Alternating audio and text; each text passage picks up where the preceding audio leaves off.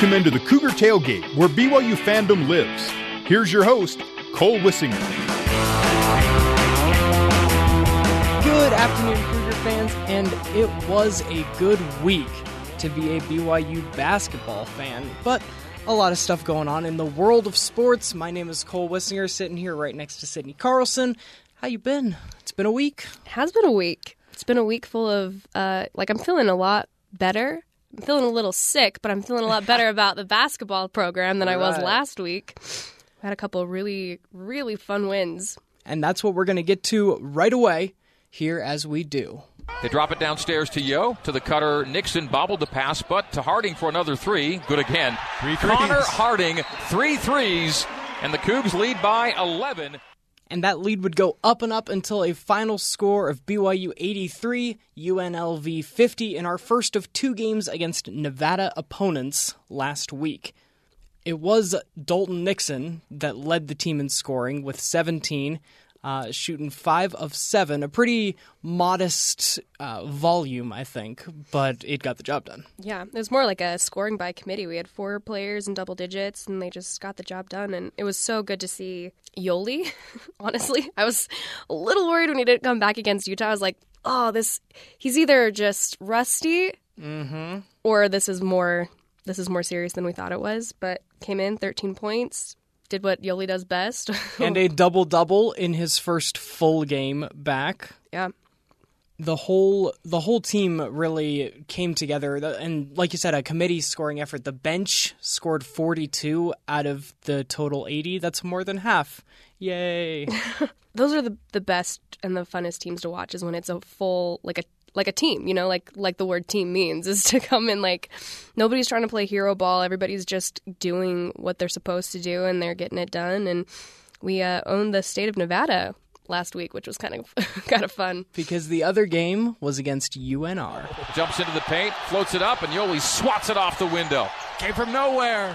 Haas, Toulson, Barcello, 3, good!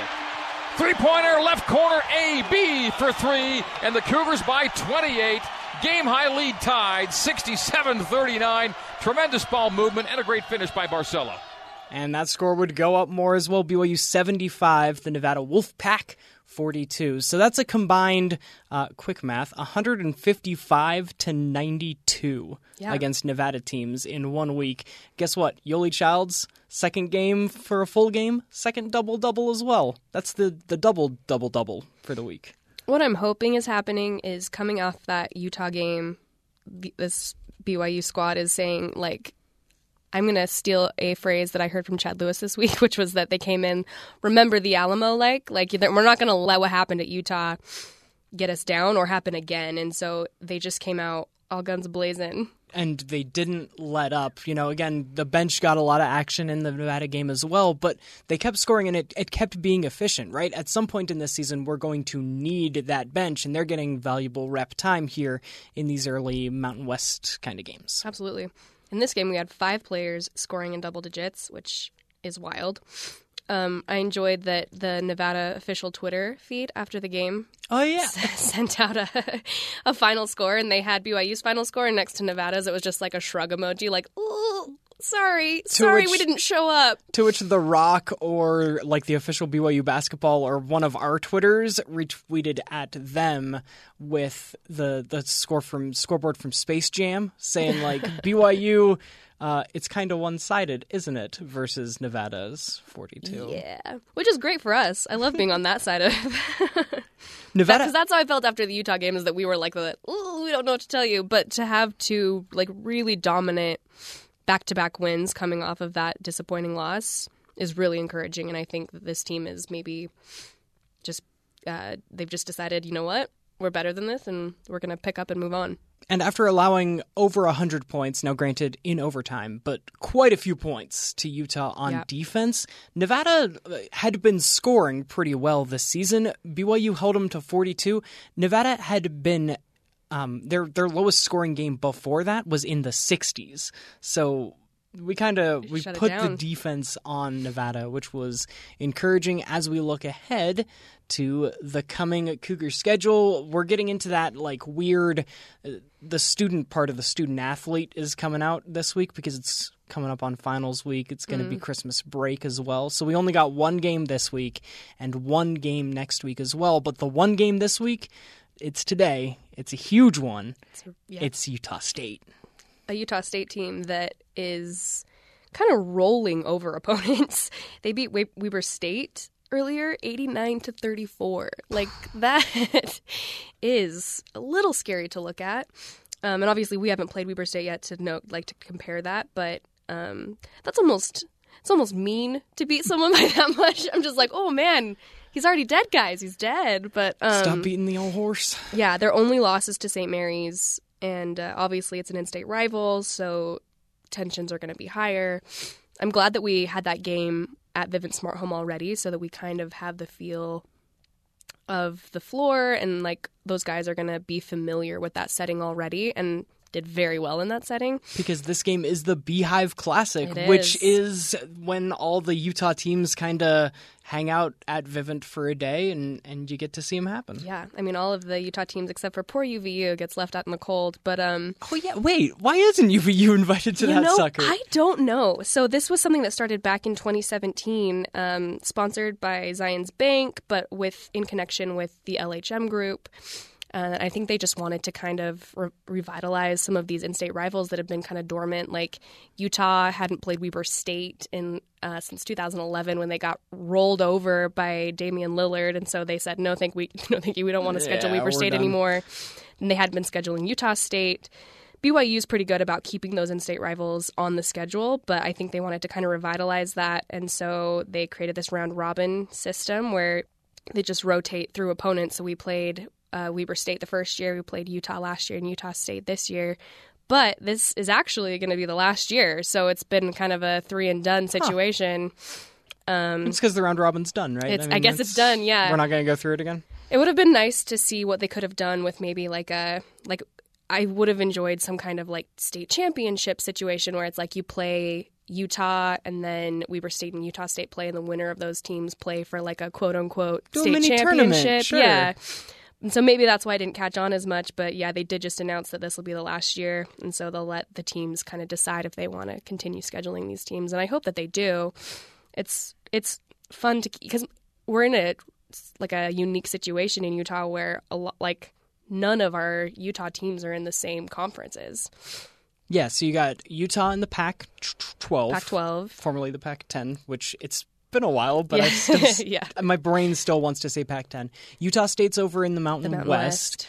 The UVU is in the WAC. We're WCC, and then Weber State is Big Sky? The Big West? Big West. Maybe?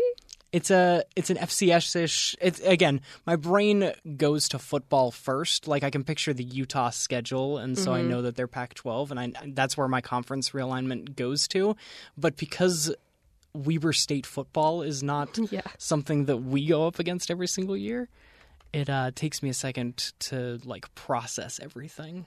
Big Sky. I think you were right the first time. Nice. One of those conferences. And when we do go up against Weber State next week, we'll have all the. See, this is what it is. I didn't have a chance to research a little bit of Weber State before next week. We're having our own Beehive Classic. We decided to schedule our own. We got Utah last week, Utah State this week, and Weber State next week. Maybe that's why I forgot about UVU also, even though we just stole Mark Pope away from there.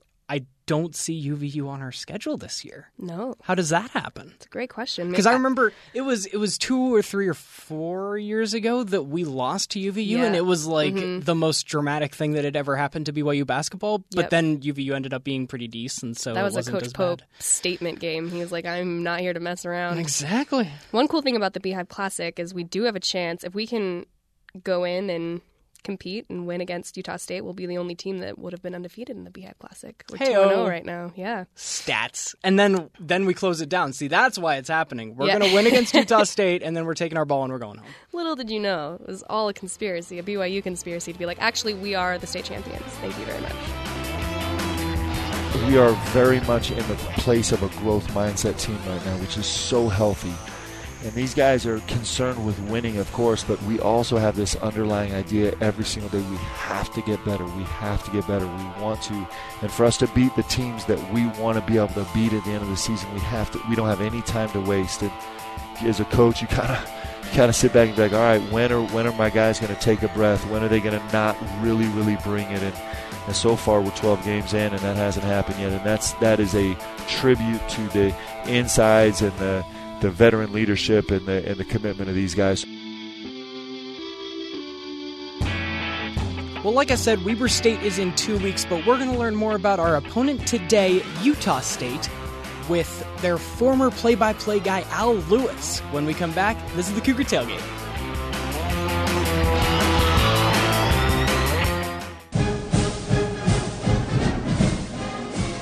Welcome back to the Cougar Tailgate. I'm Sydney Carlson, and as we look ahead to tonight's matchup with Utah State, we've brought in a little help.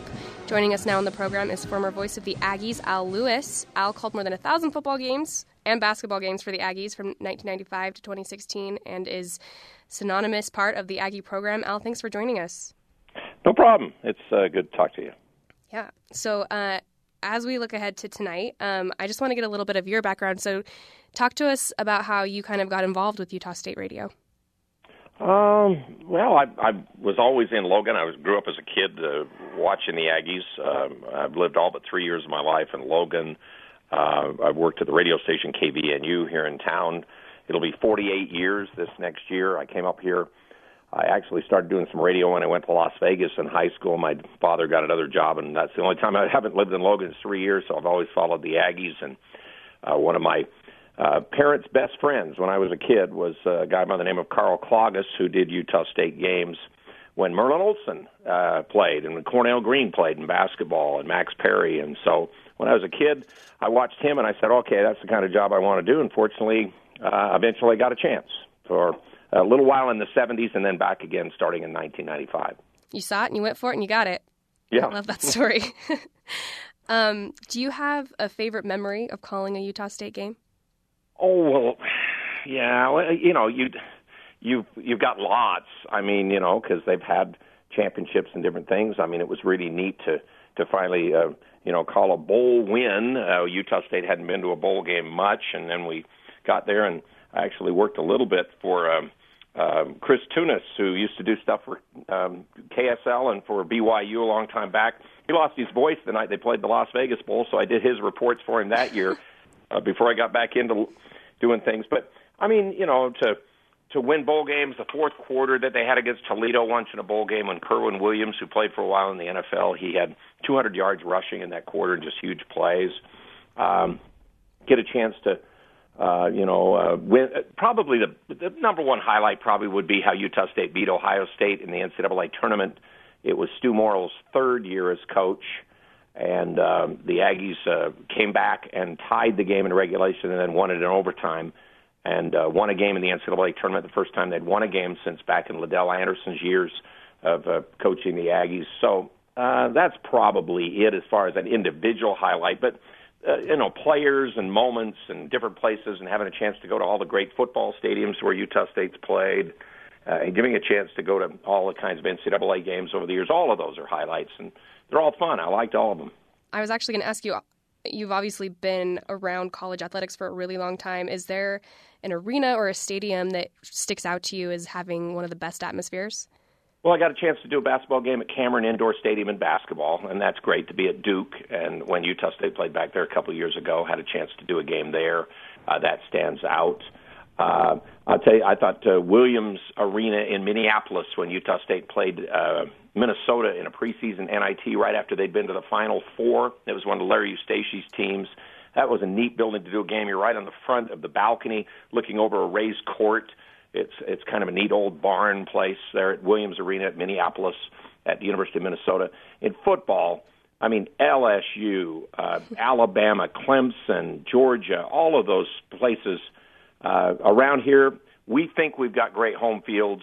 We think we have big stadiums, but it's nothing like going to a game in the South and having a chance to see how those people react before and after and during the games, and to be around those little college towns, you know, to go into Athens, Georgia, where you can't find a park anywhere because people from all over Georgia are coming in there, and, you know, to be around the hedges there. I mean, those kind of things stand out.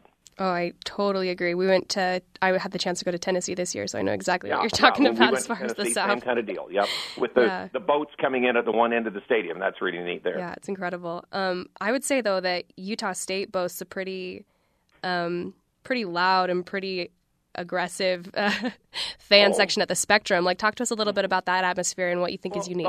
The home court of the Spectrum – in its days, and I'll tell you, Craig Smith and the Aggies are getting back to that a little bit. The students have been the major part of that. I mean, Utah State gives almost 4,000 tickets a game to the students in a 10,000-seat building.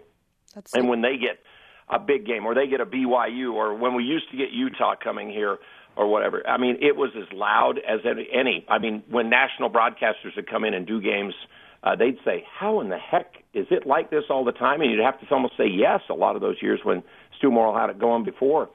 When Utah State was on a roll. It's an amazing building. It's loud. You're right on top of the game. And it is a great home court advantage. And, you know, to be honest, BYU's done a pretty good job the last couple of times that they've played in the Spectrum. They've probably beaten the Aggies at home about as much as anybody has over, you know, the last 20 to 30 years of basketball. I bet BYU maybe has won as many times as the Spectrum as about anybody. Well, that's what we like to hear, for sure. But I know it's always a little intimidating going up to the Spectrum. Okay, that's fine. Do you have a favorite memory of calling a BYU-USU game or even just being a fan your whole life growing up? Do you have a favorite BYU-Utah State memory? I have a memory when I was a kid in the old field house, and BYU came to town with a good team. And I remember a guy for Utah State named Pete Enega. He was an inside player for us, like a 6'7", 6'8" guy who couldn't stand anybody. And somebody for BYU made him mad, and all of a sudden there was a huge fight. And I remember guys from both teams running after each other. There was cages at the end of the old field house that we had, and I remember that as a kid. And then the other one that stands out for some reason in mine is when in the 80s, I was doing public address at that time in the Spectrum, and Greg Grant stole the ball from Avery Parrish at half court and got it in, and we won the game right at the end of regulation to beat BYU in a great comeback. Those are the two that stand out in my mind. I remember one time after a BYU game, I was supposed to interview Dutch Belknap after he was done with the game, and it was a double overtime game at Provo that we lost, and the assistant coach came out and said, Dutch can't come out because he's laying down after that game. And so I talked to one of the assistants after that. So, you know, I remember those things. Those kind of things stand out. There have been many, many good BYU-Utah State basketball games. Fortunately, they've been a little more competitive than the football games over all the years, although, you know, it's been a little bit nicer in the last little bit that Utah State's been able to beat BYU a little bit in football. But, again, the basketball games have been really, really great ones between Utah State and BYU. Who would you say is Utah State's biggest rival? Like, obviously, the rivalry between our two schools has kind of heightened in the last few years, like you said, because football's become more competitive. Would you say BYU's up there as one of the biggest rivals? Oh, it is now because Utah won't play Utah State in either football and basketball. They won't schedule. They don't want to come to Logan. Utah State doesn't want to just go to Salt Lake, so they don't want to neither team wants to play. I mean, and it's really more on the Utah side than the Utah State side. So BYU's turned over and become that. I think when I was a kid, Utah was a bigger deal than BYU, but it's not now. And until we stay in this conference long enough, and until we beat Boise State a couple times in football to make that a rivalry, or until we can maybe constantly beat San Diego State in basketball, the rivalry will still always, with Aggie fans, be BYU. There's no doubt about it.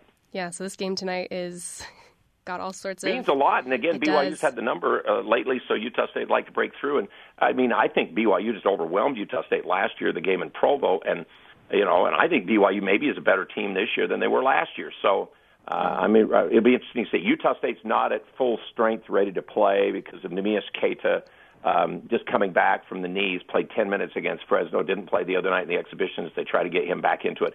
He can't play a full game, and that really does affect the Aggies, even though they've actually played pretty well without him. But we'll see if they have enough. Utah State's going to have to shoot the ball well to have a chance in this game against BYU. Sure. They've been putting up insane numbers. We were talking earlier about the game against Weber State where they just destroyed Weber State. So they've been a fun team to watch this year. Like that. I mean, I've never seen a team dominate a game like that. But, again, you have to remember, BYU didn't have their best player. And BYU did a pretty good job without Yoli Childs. Utah State did a pretty good job without Neemias Queta so far. Childs is more back into it now with, obviously, he didn't have the physical limitations when he came back. And it's going to take a while for Queta to get in there for the Aggies to be really good. But neutral floor, Utah State's going to have to get a good start and shoot the ball well, is what I think in this game. Well, Al, thank you so much for talking to us. Do you have any final thoughts about tonight's matchup and what you're kind of expecting? Well, and again, you got kickers when they've added the transfer from Arizona and the transfer from Utah Valley, who we saw Jake Toolson last year. Utah State did a great job on him. I know as I've watched great basketball players or great players or great athletes over the years, when somebody held them down or stopped them the game before, they usually have a good game. So look out for Toolson tonight, because Utah State did a great job on him when they played Utah Valley last year in the game they played in the Spectrum. And on the other side, you know. If Utah State can, I mean, this Justin Bean is something, and if he can get something done against Yoli Childs, it's getting done against a good, strong inside player. And Bean's been able to do it against LSU and against some good teams, so let's see what happens. Al, it has been a privilege to talk to someone of your incredible experience and know, like, you know so much about this game and about. That's what happens. You get to be, you know, if things start to melt in your mind, you can't remember all the things you'd like to remember. Wow, if I could remember fun. It's always great when Utah State BYU get together. If I could remember half of what you recalled in this interview, I'm in good shape. Thank you so much for joining us. We're talking to Al Lewis, former voice of the Aggies, and as we look ahead to tonight's matchup, we'll have more on the Beehive Classic coming up.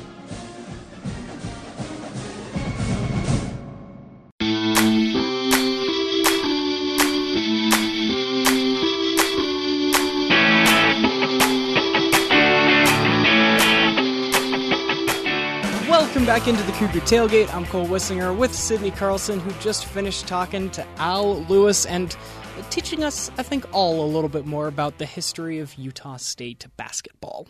Yeah, there's very few people that know more about the program than Al. 45 years in radio, and he called over 1,000 Utah State basketball and football games. Like, can't get a better source than that. Lucky to have him on. He was the best. And as we look forward to today against Utah State, against one of our in-state rivals as part of the Beehive Classic, we got to thinking about the other schools in Utah. We talked about the schools that are invited up there to Vivint. We did sort of neglect earlier on to mention that SUU also plays Division I basketball. Yeah, sorry to Cedar you Thunderbird City fans out there. But I only realized that as I looked up the different D1 basketball schools by state. We just got done beating two and the only two Division I basketball schools in the state of Nevada. We've got all kinds of Utah schools on our schedule now, but Sydney Carlson, do you know which state has the most Division I basketball? Oh, gosh. I'm going to have to wild guess on this one. I'm just going to try and guess easy Texas, because it's enormous. Ooh, so Texas had the most football, because of course they do. California has the most basketball, and we should know because about half of them are in the WCC and we're over there playing during our conference tournament. I mean, we're going to get a chance to talk a lot of California basketball once we get into conference play. Thursday and Saturdays, spend the whole weekend just in the Gold State. Shoot, what's California? The Golden State? Is that what they call it? Yeah. That's where the Warriors got it?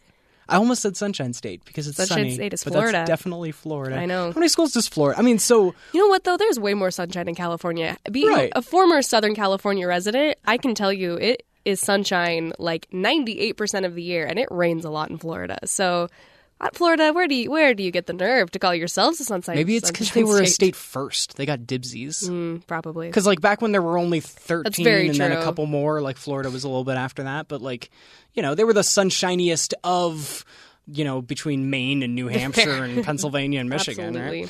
Right? We talked about Florida schools when it was football time, right? And we know that there were 7 of them, and we know our football team is sort of unfortunately 0-8 now against Florida schools. There's a couple more in basketball, right? You're familiar with the University of Florida, Central Florida and Florida State and all of those that we mentioned. But basketball schools do some work in Florida as well and get to the tournament. Florida A&M, Florida Gulf Coast, a 15 seed. Florida Gulf Coast. It's not every day that they had that Cinderella run. Yeah, exactly. And not only winning just one game, but like moving on in the tournament, Sweet 16. Do you know which state has the least number of D1 basketball schools. We know California's got the most, at 24, by the way. I'm going to say New Hampshire. Ooh, great guess. New Hampshire has the University of New Hampshire, so they have at least one. About one. Is there one with no basketball? Alaska has none. Right, so normally we think of the map of the United States, and then down here in the corner there's Alaska and Hawaii. Hawaii definitely has one. Yes, Hawaii. Absolutely. And we're going to, be making you and I aren't, but the football team is making a trip to Hawaii to play a little bit of a football game against the University of Hawaii. You heard it here first, folks. Just kidding. You absolutely did not. But it's the first time we've learned it, right? Since last Saturday, since we've had a chance to talk to you, we have learned that even though BYU's known that they were going to be in the Hawaii Bowl for weeks, it turns out we get a true away game and a bowl game when we play Hawaii. Yeah, Hawaii gets that automatic bid to the Hawaii Bowl. So here we come. Here we come, Rainbow Warriors. But the University of Hawaii at Manoa also plays some basketball too, D1. That's the only, they have the one as well. That's surprising to me. New Hampshire apparently has more than one, though. Hold on, let me go down the list alphabetically. New Hampshire, Ivy League. Dartmouth is in New Hampshire. I'm not sure I knew that information until just now. See, if you asked me where Brown or Cornell or Dartmouth or, I know that those are Ivy. Yeah. I mean, Harvard is... Harvard's in Boston. Yeah, I knew that. And MIT is there too, but MIT's... Yeah. I don't think they do basketball, right? But Harvard is Harvard. Yeah. Princeton, that's Princeton's in New Jersey. I would have guessed Rhode Island. There's one in Rhode Island, isn't there? Isn't one of the... I suppose I could look at this. Oh, Brown is the one that's in Rhode Island. Okay, yeah. For Rhode Island, Rhode Island's only this big, right? Rhode Island's the size of Salt Lake County, or smaller probably. Brown University, Bryant University, Providence College, and the University of Rhode Island are all in there. Rhode Island. All in Rhode Island. All play D1 ball. What about Connecticut? I bet you got UConn and Yale. UConn is the flagship as far as Connecticut goes, and through the tournament and everything, we know their men and women's teams are dominant. Especially women's basketball. Yeah, Central Connecticut State University. Sure. The power we that all they know. Are. Yep. Mm-hmm. Then UConn, Fairfield, Hartford, Quinnipiac, Sacred Heart, and it's not Harvard, but it's Yale. Yale is the one that's in Connecticut. Never underestimate geography. Ohio was another one of the ones. I remember Ohio and Pennsylvania when we talked. So this is a sequel segment, I'll say. Terry South and I had a conversation about different states' football programs a few months ago on the show when it was football season. But it's basketball now, so we got to familiarize ourselves with the basketball map. And honestly, being in the WCC and playing other Utah teams, BYU doesn't become too familiar with that East Coast jumble that we're talking. Right. Ohio and Pennsylvania, though, were the two states that had the most D1, 2, and 3 combined football programs, right? Texas is Texas. Yeah. They've got the most D1 football. But it's actually Ohio and Pennsylvania that have an underestimated amount of tiny schools. D1 basketball, they're about middle of the pack, both of them. Ohio and Pennsylvania, both in the teens, right? Nothing to match California's 24. But Ohio specifically, the one that I would like to mention, one of my favorite teams growing up, was Xavier University. Xavier. Because when I was 9 years old and I was filling out my very first college basketball bracket, I saw that there was this team that I had never heard of before, and their name started with an X. And so I picked them to go to the Elite Eight. And guess what? They did. And I beat in this little bracket challenge between me and my 9-year-old buddies that actually watched college basketball. I won because I predicted that Xavier would move on way past when they should have. And so since then, I feel an obligation to Xavier to pick them for at least one round every year that they are in the tournament. And it normally it pays off for me. Me and Bill Murray. You and Bill Murray. The Xavier Musketeers. I just, for some reason, their name rang true to me that the BYU had played them. And sure enough, 2007 lost 2 points in the tournament. So not one of my favorite teams, Cole. I don't know. I don't know why. It was, 2007. Yeah, I was, this was a bit before that. But it was very disappointing whenever I started getting into college football that I learned that Xavier didn't play college football. It was it's just a basketball obligation for me. Mm-hmm. All right. But so Texas, right? We mentioned you thought that Texas might have quite a few, and they do. 21 schools in the state of Texas that play college basketball. To California's 24. To California's 24. Can you remember a couple of them? And UT. Which, yeah. Well, we played UT Tyler earlier on in the year. In preseason, right? In preseason, mm-hmm. Yep. That one counts? I'm Texas A&M. Well, I got one for you. I was in Texas just traveling around for fun about 2 months ago, and I drove by the statue of one Sam Houston. Now, I don't know what he did to contribute to the state of Texas to deserve a statue, probably something impressive, but I recognize the name because Sam Houston State is a school that has been to the NCAA tournament before, and honestly, when I first passed it, I had in the corner of my eye, I thought it was Stephen F. Austin, another guy with a last name that matches a city in the state of Texas that also has a basketball school. So that's a couple other... Again, I know my Texas geography not because I have been there the one time, but because of college basketball. Got Texas Tech. Mm-hmm. A&M, Baylor. How about a couple... Baylor. There was a game. We played Baylor in the Marriott Center. I'm not sure. It would have been probably 2012. One of the loudest basketball games I have ever been to. Like, Cougar Nation came out strong, and they were ready to stick it to Baylor. For some reason, that is the one thing when I hear Baylor is I think of that basketball game. And, of course, this year, our memories of the state of Texas in basketball are traveling to Houston, and TJ Huss getting a game-winning buzzer beater. Also got quite a few of the Christian colleges as well. Houston Baptist University is down there. Southern Methodist University, SMU, they play some basketball. Texas Christian University, TCU. They also play basketball. But you got some of those small Christian colleges that are also in Texas. Awesome. All over the map. Now, when we look at BYU's schedule, right, we're going to be stuck in California and then Portland a little bit as well with our WCC. But before we get into WCC play, we have one more team. So we got Utah State and Weber State in the next 2 weeks. And then there's one more on the schedule, Oral Roberts University. Yeah. Sydney, do you know off the top of your dome where Oral Roberts is? Well, I did not just Google it to find out that it was in Oklahoma. There you go. Oral Roberts, another name that I feel like comes up in the NCAA tournament every once in a while. But really, you don't have to know it's in Oklahoma because they're coming to the Marriott Center, so... Not even travel geography related there. But that's a little bit of the college basketball map to go along with the football map that we hung up earlier on in the year on the Cougar Tailgate. When we come back, we're going to take you into the fan experience in the Marriott Center with Mitch Dietrich, the guy behind the music in the stadium. That's when we come back.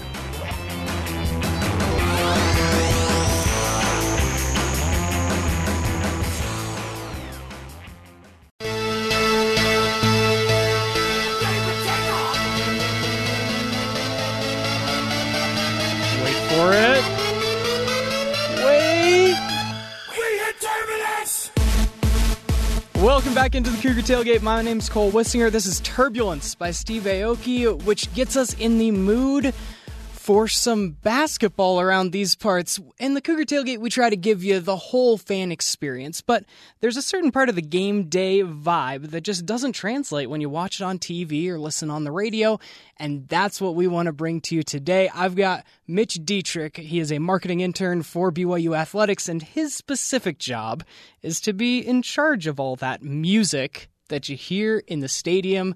Mitch, welcome on the show. Thank you. Thanks for having me. So let's start off. First off the bat, what is your favorite song to play? BYU football, BYU basketball games.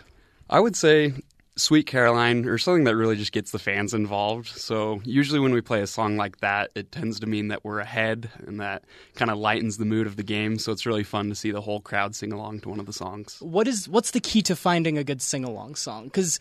Like, I know songs that I know every word to, but I'm sure that, 20,000 screaming fans don't all know the Beatles, right? Like something or whatever it is. Yeah, that's definitely been a fun challenge because there are times where it's trial and error where I'll throw up a song and I'm like, I love this song. Hopefully everyone sings along. And then it's not as well known as I've thought. And there are other times that I'm pleasantly surprised. I think we played a remix of Ain't No Mountain High.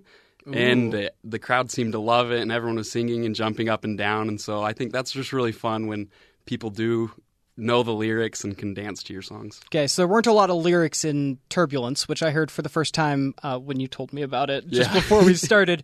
What's the background to that specific song? To be honest, it's been a tradition for BYU for quite some time. I don't remember what year it dates back to, but ever since I've been a student here at BYU, it's a third quarter break. We'll have Cosmo come out and he'll do the Y clap. And explain that to us too. Yeah, because this is for people like living in Maine right now that are BYU fans that just have never been to the games before. Yeah. What is this? What's the Y clap? What's that? It's a really cool fan experience. So this year we've actually developed something new where Cosmo has a rolling stand that people wheel out to half field, and Cosmo has a drum that's mic'd up so the whole all the fans can hear it. He'll hit it twice, so it'll be like a boom boom clap. And that progressively... We will rock you kind of? Yeah, like a boom, it's kind of... Yeah, and so everyone will hold their hands above their head, and every time the clap happens, they'll clap with Cosmo, and it builds up faster and faster, and then when he's just banging the drum and everyone's clapping, then that's when we kick it to Turbulence. Gotcha. And so with Turbulence, the fans will be jumping up and down, and then as soon as the drop hits, the students in the rock will take big flags and hoist them all the way up to the top of the student section. So we have three flags, and it's just a fun tradition we've been doing for a while. And that's where like the flag's kind of on top of everyone, and that's where you see it's like it's like the flag is alive with the beat to the song because everyone's like pushing it up from underneath. And... Exactly. And it's just a fun tradition we've had for a while. And it's just a staple, I guess, for BYU fans and the rock especially. So how do you think fans can impact a game and things like that? Oh, I think the fans have a huge part where it makes my job, I feel a lot of pressure because I feel like the fans, the music do impact the game in a positive way, where if you can get people excited up on their feet, cheering, the fans are yelling, it makes it really hard for the other team when they're on offense to concentrate or hear themselves talk. And so if we can cause the other team to cause a timeout because of how loud the stadium is, that's when my job has succeeded, or when the fans, I guess, when we all win. Is just trying to throw off the other team and give that home court advantage to our players. You're important. You're like our conductor, right? All the fans are out there, and you're the one kind of giving them the cues. How do you ride the tone of the game, right? Like, how do you know when to play a really upbeat song, or if we're down by 50, like, how does that make your job harder? It's been really hard. So this is actually my first season doing music for BYU athletics, for football and basketball. I've done volleyball before, and that's a little bit easier because it's just on me. I think at volleyball games, it's just the music computer, but we have band that also switches off with us. And so at the beginning of the season, I used to kind of script out my music and say, hey, at this quarter it might be good, or this break.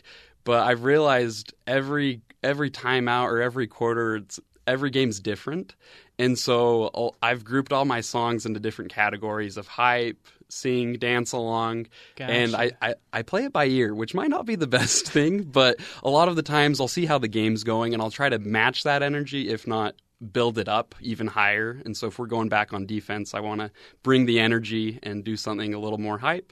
If we're up by 20 points, maybe we sing and dance. And so it's just something I leave to my own discretion at times, but for better, for worse. So, and does this change the way whenever you're in the stands, do you now notice the music a little more than you used to? Yeah, it's almost ruined watching sports for me, because even if I'm watching on TV, I'll try to be listening when we're coming out of break, what songs they're playing. Or, yeah, I went to the Washington game last year for BYU. I went to Tennessee, and I'm very conscious of everything that they're playing. And I open my notes, my phone, and I'm writing down kind of their go-to songs and trying to get ideas or just understand what they do in their programs. You got to clock in before you do that. Get paid. You're on the job. What are some of the rules that you have to follow? Because if the opposing team's kicker is out there for the game winner, you're not allowed to just all of a sudden another one bites the dust or something, right? Like, what are your rules you got to follow? So the rules is as soon as the ball's in play, and this is for basketball and for football, I shouldn't be playing any music. And so my key indicator for that in football is if the opposing team's going on offense, I want to get the fans crazy, going wild, especially on third down. And as soon as the setter reaches down for the football, I'll cut music. Gotcha. Because that's when the play's about to start. And I actually kind of got in trouble for that the first game against Utah this season. You know, I was probably pretty passionate. I wanted that win. And so I was playing the music a little longer than I should have. And so we were talking on headsets to a whole production crew. And so I got some people saying, hey, let's be a little more careful about playing music into the play. So that's kind of the line I have to watch.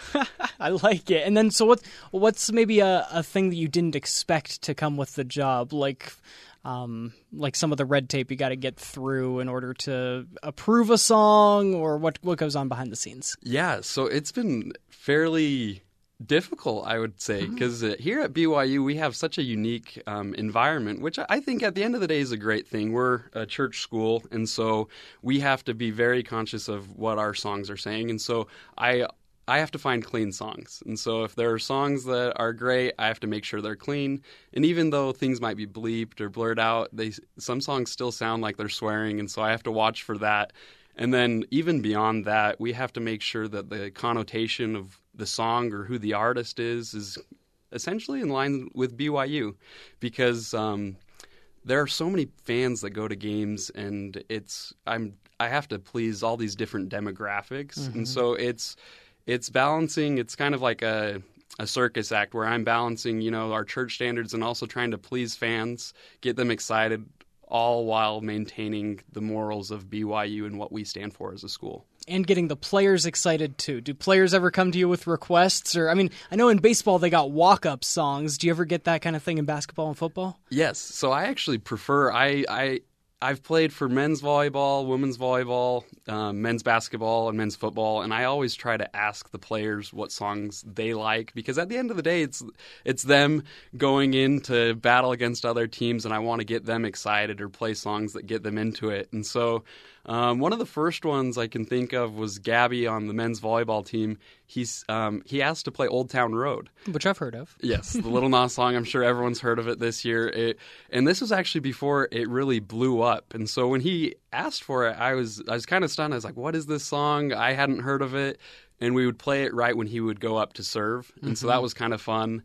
And then recently, Mary Lake on the women's volleyball team, I'm sure everyone's heard of her. She asked for Workout by J. Cole. And it's been fun because when I play the song, and I saw her like during the game right before the serve, she was kind of lip-syncing the words and she's getting into it. And recently, too, the basketball team gave me a playlist of what they work out to. And so pregame, I was playing Hotline Bling by Drake. Drake, yeah. And I saw Yoli kind of, you know, getting into it. And so when I can see the players or the fans getting into my music, that's where it really pays off for me. And to see, like, visually that they are getting into it and that they enjoy it, that's kind of the cues I take that I'm doing a decent job. Have your music tastes changed at all doing this job? Like, do you find yourself when you go to the gym playing some of the songs that you recognize from the games? Yeah, definitely. I was actually asked to make a mix for pregame for basketball recently. And so I created a 30-minute mix of songs that the players gave me. They gave me kind of a playlist, and I had to filter through it. To be honest, most of the playlist was things that I probably shouldn't be playing at the Marriott Center. Right. And so I edited a 30-minute kind of pregame workout playlist for the team, but every time I go to the gym, I listen to it, and that's been the past month. So it definitely has altered my taste, and I definitely like to work out to similar things, and I try to play music that I enjoy too. And so if I don't enjoy it and if I can't get into it, I wouldn't expect the fans to do it either. And what's next for you? You going to start doing wedding playlists and things like that? It's funny that you actually mentioned that. One of my coworkers, he asked me, he's like, hey, have you ever done weddings before? And he asked me to do that. And it's interesting because I will say I'm not the most qualified person for this job. I'm super honored to have the opportunity to play music at these games. And it's still a learning curve for me. And so I love I think what the important thing for me is just influencing people in a positive way. If I can see on the Jumbotron, if we're doing a lip sync cam or dance cam, a kid and their parents dancing or just getting into it, it's really it's really gratifying. And so, yeah, I guess I could try to get into weddings, you know, but for now, I think I'm just going to stick with basketball and football games. Well, you do it well. Mitch Dietrich is in charge of the music, the stuff behind the scenes when the fans are up and dancing and singing at BYU. Men's and women's volleyball in the past, and football and basketball right now. Thank you very much for coming on the show. I appreciate it, Cole. Thank you. When we come back, we'll wrap up the show. You're listening to the Cougar Tailgate.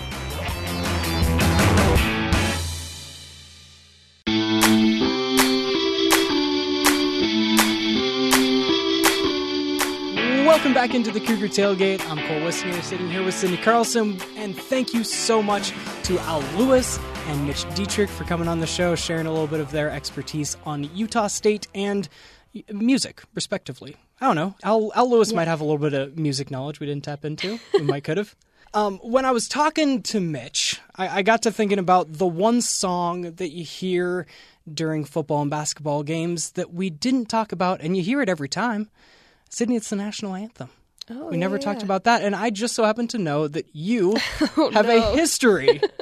What was it like, Sydney, standing up in front of thousands and thousands of screaming people singing the national anthem?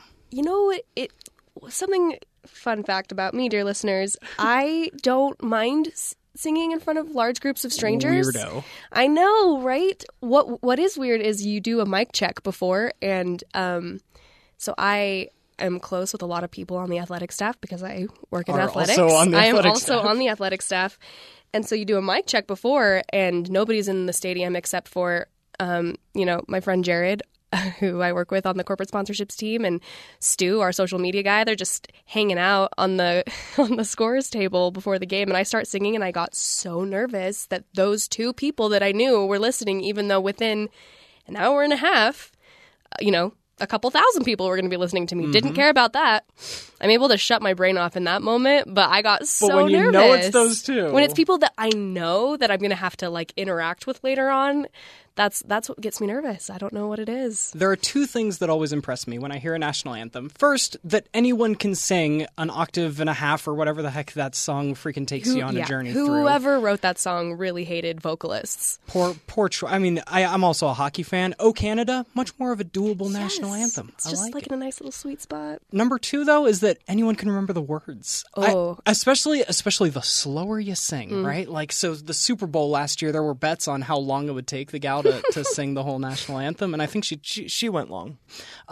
So those that took the over got the victory. Oh, amazing. But the slower you sing, the more the rocket's red glare and the bombs bursting in air start to blend in with going through the night that the flag was still there, right? Like, it's supposed to rhyme, but the slower you go, you don't remember what you're supposed to rhyme to. And it's a song you've heard your whole life, and then the second you get up there to sing it, it's like you've never heard the song in your life. Like, somebody has just handed you the words, and you're supposed to go out there and sing it, even though you know it. Mm-hmm. So I sympathize with people who get blasted on social media when they forget the words, because there is an element where it's like, okay, I know this song. I've practiced it 100 times, but there's an element of getting up there and shutting your brain off to the fact that you're, performing in front of thousands of people and getting a little complacent maybe with the words, and all of a sudden you're standing up there, you're drawing a blank, and the crowd is having to help you out. See, I love singing. Singing's one of my little guilty pleasures, right? I've never done it for anyone, but I just enjoy doing it. Words are not my specialty. I'm sometimes impressed I can remember that Sweet Caroline goes dump, dump, dump. Like, I just kind of blend the words whenever I end up singing. And so if I was if someone got the dumb idea to have me sing the national anthem for a Little League game, I would have a piece of paper 2 inches from my face making sure I remembered every single word. Listen, I know some people that can get you to do it at the Marriott Center. You should not have told me that. So. Not a professional singer by any stretch. But yeah, impressed by anyone that gets up and does it. And it's just another part of the musical tapestry that makes up live sporting events that sometimes you miss out on TV. Yeah, some of that game day experience. Yeah, that's true. They don't normally do it on TV except for the big games. They get a special artist to come and do it. We actually have had some really amazing high school, junior high choirs do it that are so impressive. And they file in like a cute little army choirs, and they just, I don't know, it's really impressive to see what those kids can do. Super professional out of the kids. Yeah. Great. Well, we've had an awesome time here on the Cougar Tailgate covering all the music that you hear at the game and especially getting you ready for Utah State. Tip-off is at 6 o'clock p.m. Mountain Time. So we are T-minus 5 hours and a little bit until Utah State. They were ranked earlier this season, still have a fantastic team, 10-1 record. Right now, ESPN's little, pie graph, but it's not a pie, it's a donut, their little donut graph thing, gives Utah State a 50.1% chance to win this game. That's doable. We can do this, Cougar fans. This has been a production of BYU Radio. My name's Cole Wissinger. That's Sydney Carlson. And if you want to get in touch with the show, you can contact us at Cougar Tailgate, Cougar Tailgate at gmail.com. If you missed any of the show today and you're curious what Al Lewis had to say about Utah State and you got some hours to kill before tip-off, go check out the podcast. You can get that wherever you get your podcasts, on the Google Play, Apple, or Spotify, any other kind of store that you go to get that. Or catch us every single week, every Saturday, even through the Christmas break, right here on BYU Radio, Sirius XM Channel 143 and 107.9 FM in Utah County. Go Cougs!